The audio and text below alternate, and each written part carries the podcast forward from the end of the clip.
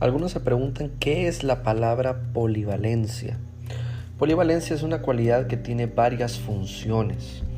Yo me identifico muchísimo con esa palabra porque soy una persona que le gusta hacer muchas cosas a la vez. Me gusta emprender en muchísimas cosas y, soy una persona muy apasionada cuando encuentra objetivos que realmente eh, le apasionan. Cuando me meto de lleno en algo, soy um, una persona que le gusta hacer las cosas bien, me gusta mucho estudiar, si voy a hacer algo, no me gusta hacerlo a medias, sino me gusta volverme una persona que domina lo que está haciendo. Yo he aprendido de otros líderes que cuando vas a hacer algo, tienes que volverte un experto en lo que vas a hacer. Entonces he pasado por muchas áreas, por muchas etapas de mi vida y me ha gustado muchísimo cada una de ellas, me la he disfrutado muchísimo, he aprendido muchísimo de cada una de, todas esas etapas. He pasado por cuestiones de estudios eh, que me han hecho crecer día con día. Yo creo que al final de cuentas de eso se trata la vida, de poder avanzar, de poder crecer y de que puedas experimentar las cosas que te gustan, las cosas que te llaman la atención, porque algunas personas se pasan toda la vida en un trabajo, en un empleo que no les gusta, quizás, soñando con lo que pudieron haber sido, soñando con el trabajo de sus sueños, con la actividad que iba a llenar sus vidas. Pero ¿qué fue lo que pasó? Nunca lo lograron, nunca se animaron a avanzar por el miedo quizás que invadía sus, sus mentes, sus corazones, por el famoso qué dirán, ¿verdad? Por el famoso no, me van a criticar, ¿verdad? Y entonces, ¿qué es lo que pasa? Cuando no hacemos las cosas que nos llenan, poco a poco empezamos a marchitarnos, ¿verdad? Eh, en el transcurso de la vida quizás yo tuve algún, eh, alguna persona, algún amigo que me criticó en algún momento de mi vida por querer hacer muchas cosas a la vez. ¿sí? Cuando yo salí del colegio mi sueño era eh, estudiar música. Eso era lo que me apasiona, la música me fascina. Eh, y vengo de una familia de músicos, mi papá es músico y él eh, con mi mamá siempre me decían que no estudiara música, porque es una carrera pues muy difícil, ¿verdad? Y ahora con la pandemia pues eh, mucho más. entonces yo decidí estudiar gastronomía, que es, para los que no saben, es cocina, manipulación de alimentos que era mi segunda opción. Pero cuando yo estaba saliendo del colegio, yo fui a una universidad donde te hacían ese tipo de exámenes para eh, más o menos ver qué era lo que te gustaba, para más o menos ver en dónde podrías eh, estar mejor, ¿verdad? Esos exámenes de aptitud. Y yo me recuerdo que yo estaba eh, vagando entre si estudiaba música, que era mi mayor deseo, obviamente con la negativa de mis papás. mi segunda opción era estudiar gastronomía, porque pues me ha gustado la cocina de siempre. Y mi tercera opción era estudiar diseño gráfico, ¿verdad? Eh, en alguna otra parte de mi mente tenía que quería estudiar eh, arquitectura también, era mi cuarta opción. Porque cada una de esas áreas, cada una de esas disciplinas tenía que ver con algo que era artístico. Tanto en la comida, era eh, hacer comida para niveles altos es, arte, ¿verdad? La música, no digamos. El diseño siempre me, me fascinó, siempre me ha encantado. Pero entonces yo decidí, por obediencia a mis papás, estudiar gastronomía, ¿verdad? Pasé cuatro años y medio, casi cinco años en la carrera, una carrera formal, técnica eh, y avanzada, ¿verdad? Yo me gradué de eh, chef internacional. Y la carrera pues obviamente me gustó, pero cuando estuve finalizando la carrera, me di cuenta de que no era lo que quizás me iba a enganchar toda mi vida, ¿verdad? Yo dije, bueno, ya me gradué, ya soy un experto en, lo que es la cocina. Pero ahora quiero volverme experto en algo más. Y entonces automáticamente cuando yo terminé la carrera de gastronomía, yo llegué con mis papás, les di el título universitario que había sacado y les dije, bueno, ya eh, hice caso, ya obedecí, pero ahora yo quiero estudiar música, ¿verdad? Eh, una de las características que tengo es que cuando quiero algo, eh, yo no sé, yo hago lo que sea para conseguir lo que, lo que quiero, ¿verdad? Entonces me metí a la universidad, pasé otros años de la vida estudiando una licenciatura en música. Eso me abrió muchas puertas eh, en el ámbito que yo estaba en ese entonces, en mi ministerio también. Me abrió muchas puertas para viajar a toda Centroamérica como guitarrista, eh, como productor también me abrió muchas puertas. Y fue algo que obviamente siempre me ha apasionado, ha sido yo creo que uno de los, la música es uno de los regalos más hermosos que el Señor nos pudo haber dado. Y bueno, fue una etapa de mi vida que disfruté muchísimo. Hasta la fecha pues sigo disfrutándola. No tanto como antes, pero todavía me fascina, ¿verdad? Eh, pues por los propósitos de la vida y los propósitos que el Señor tenía para mi vida, pues conocí a Rebeca, mi esposa. Ella es tica, es costarricense. Y bueno, una cosa llevó a la otra, como dice el dicho. Eh, me vine a vivir a Costa Rica eh, y pues tras ocho meses de relación nos casamos y empezamos a emprender nuestro primer negocio que era una academia de artes, ¿verdad? Pero realmente ahí fue un cambio porque aunque la Academia de Artes, eh, pues yo seguía dando clases de música y seguía en el ámbito de la música, en ese momento empezó a despertar en mí que yo quería algo más, que yo quería crecer de una forma nueva, quería volverme experto en diferentes áreas, ¿verdad? Pasamos con este negocio como cuatro años, casi cinco años, dándole todo lo, mejor. Y paralelamente a eso, a mí pues siempre me gustó todo lo que era el diseño, eh, porque años atrás yo quería estudiar diseño gráfico. Entonces esa área todavía estaba ahí en mí, ¿verdad? Siempre me encantó la fotografía. Yo me recuerdo que cuando era joven, eh, bueno, más joven, eh, hice cambio un Nintendo que yo tenía por un celular, era un Sony Ericsson, de los primeros que tenía cámara.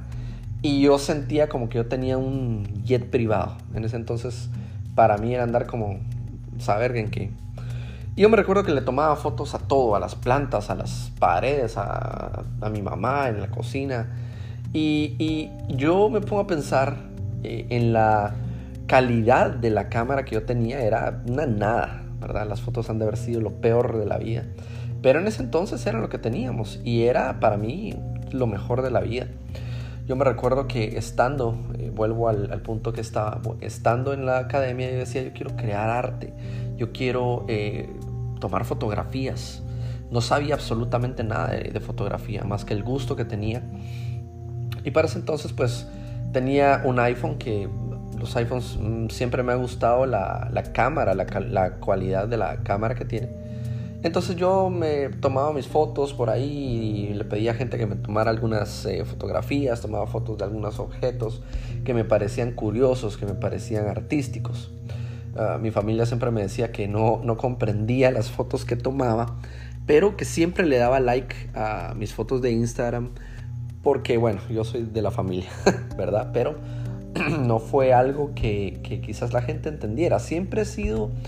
Me ha llamado la, atención las cosas diferentes, siempre me ha gustado ir en contra de la corriente. Entonces ese deseo estaba en mí, ¿verdad? Cuando estábamos haciendo, emprendiendo este primer negocio, empezamos con un segundo negocio que es una venta de artículos de maquillaje, ¿verdad? Y empezamos vendiendo poquitas cosas, ¿verdad? Teníamos un capital limitado y empezamos comprando y fue como un experimento de, bueno, a ver qué pasa.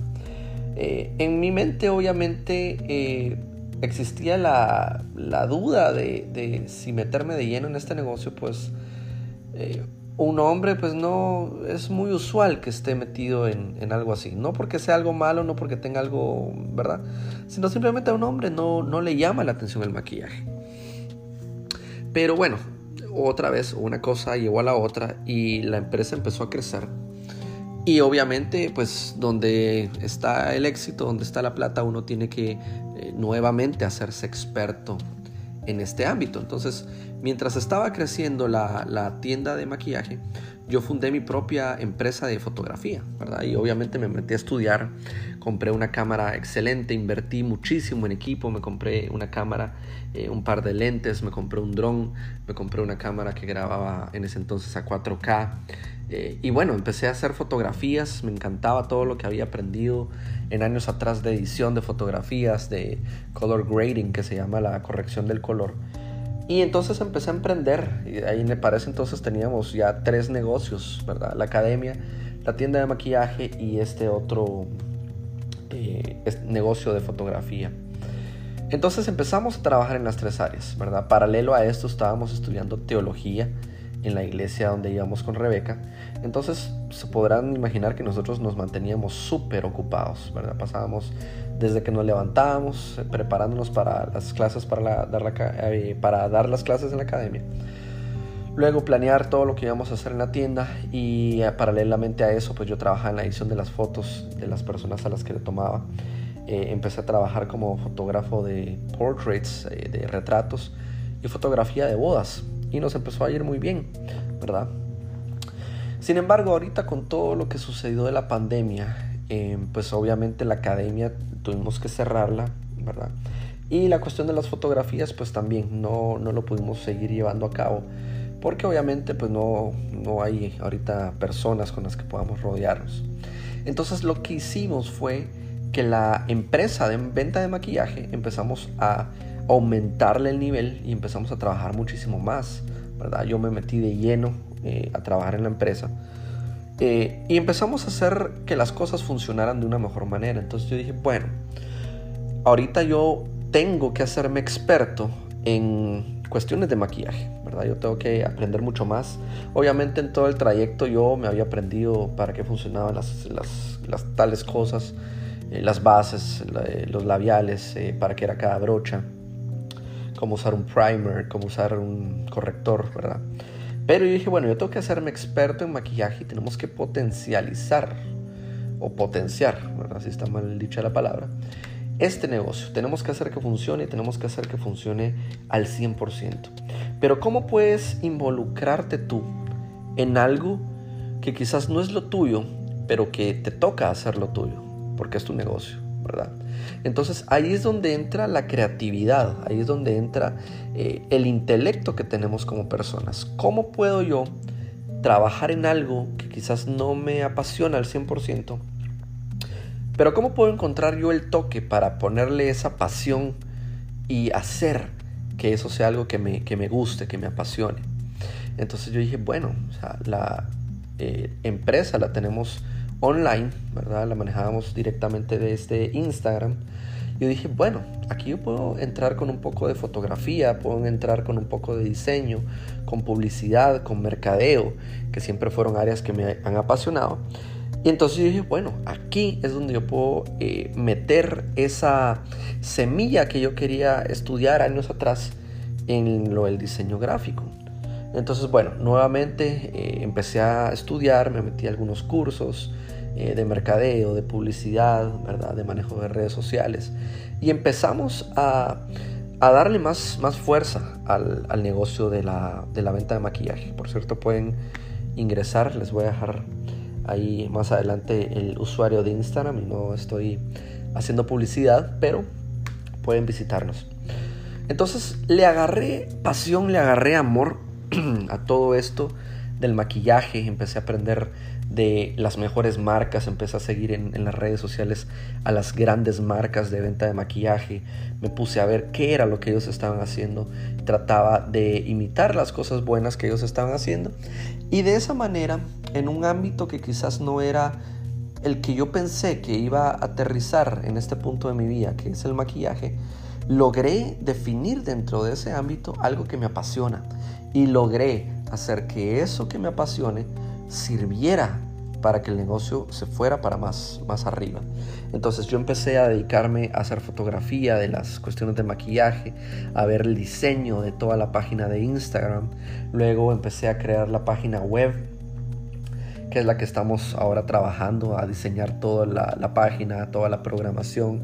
Me empecé a enfocar en todo el mercadeo, en la publicidad de todo lo que empezamos a hacer. Y pues encontré ese punto en mi vida que estaba vacío eh, de muchos años atrás, que quizás me faltaba eh, llenar, ¿verdad? Y hasta la fecha pude eh, yo cumplir esas cuatro áreas. Estudié gastronomía, estudié una licenciatura en música. Se puede decir que maté dos pájaros de un tiro porque estudié diseño y estudié fotografía. Y entonces pude llenar las áreas de mi vida. Ahora, ¿qué es el punto que yo quiero llegar en este podcast. Haz las cosas, no te limites a, quedarte, eh, a conformarte en lo que estás haciendo. Si hay algo que te apasiona en la vida, ve por ello. No te, no te detengas, no te detengas por la, el miedo, por el qué dirán, por el me van a criticar, ¿verdad? Hay veces que no hacemos cosas porque pensamos que todos los ojos de los demás están puestos sobre nosotros. Ahora en la actualidad muchas personas están más enfocados en ellos mismos que en los demás. Si tú te das cuenta en Instagram, las personas están más enfocadas en sus propias fotos, en recibir likes, en recibir comentarios, en que sus selfies se vean bien, en que sus ah, fotos de sus desayunos, de sus almuerzos se vean bien. Entonces eh, la cancha está un poquito más abierta, un poquito más despejada para que tú entres a jugar, para que tú entres y hagas lo que tú quieres hacer, lo que tú sueñas con hacer. Cuando yo estaba haciendo la idea y el bosquejo de este podcast, eh, yo decía, bueno, hay mucha gente haciendo lo mismo, hay mucha gente haciendo eh, videos en YouTube, eh, etcétera, etcétera. Pero, ¿y eso qué? ¿Verdad? Yo puedo hacer muchas cosas, yo puedo hacer lo que yo desee hacer en la vida. Y lo mejor de todo es cuando tú haces cosas que edifiquen a otros, que sean de bendición para otros, que tú puedas inspirar a otros. Esa fue la segunda razón por la cual mi mente se atrajo a hacer este podcast. Eh, porque yo dije, bueno, quiero hacer algo significativo, quiero compartir mis vivencias, mis relatos, quiero compartir las cosas que he vivido, las cosas que Dios me ha permitido vivir, porque yo sé que puede funcionar para alguien más, que puede ser de bendición para alguna persona que nos esté escuchando. Y realmente la, la intención o la idea no es que quizás millones de personas escuchen este podcast. Puede escucharlo una persona y su vida puede cambiar y con eso ya estamos felices. Realmente no estamos buscando con esto vanagloria, no estamos buscando fama, Simplemente yo soy un apasionado por crear, soy un apasionado por comunicarme, por crecer, por eh, usar mi creatividad. Me, marchito si no creo ideas, me, me, agobio si no aprendo, si no estoy viendo algún video en YouTube, si no estoy leyendo un libro, si no estoy eh, escuchando algún otro podcast acerca de crecimiento, acerca de cualquier cosa que me haga eh, ser mejor persona, ser mejor empresario, ser mejor hijo de Dios, me apasiona. Entonces, ese es el punto que yo quiero tocar el día de hoy. No te encierres, no te conformes a hacer algo que quizás no te llena si tú tienes algún sueño, si tú tienes algún anhelo, ve por ello. No importa si suena eh, tonto, no importa si en el camino pierdes tiempo, entre comillas, para lograr ese sueño, hazlo. Que nada te quite la, la pasión por hacer lo que te gusta. Y sobre todo, ahorita que estamos en pandemia, yo creo que una de las lecciones que hemos aprendido es que tenemos que disfrutar de la vida, porque no sabemos qué pueda pasar mañana. Yo pienso que tenemos que enfocarnos en el hoy, en buscar soluciones que no solo nos sirvan para hoy, sino para el día de mañana también, pero disfrutar el día de hoy, porque no sabemos si mañana vamos a estar acá y podemos decir, bueno, hoy voy a disfrutar este día como si fuera el último, ¿verdad? Ese es un pensamiento que pues ya está un poco quemado, pero es muy efectivo, ¿verdad? Vivir los momentos y aprovechar esos eh, momentos de la vida tan maravillosos para crecer, para crear cosas nuevas, para aprender cosas nuevas y sobre todo para ser de bendición para otras personas. Entonces ese es eh, el tip que te quiero dejar para el día de hoy. Espero que te lo hayas disfrutado y que sea un gusto eh, para ti escuchar las cosas que yo tengo que decir. Espero que estés muy bien. Que Dios te bendiga.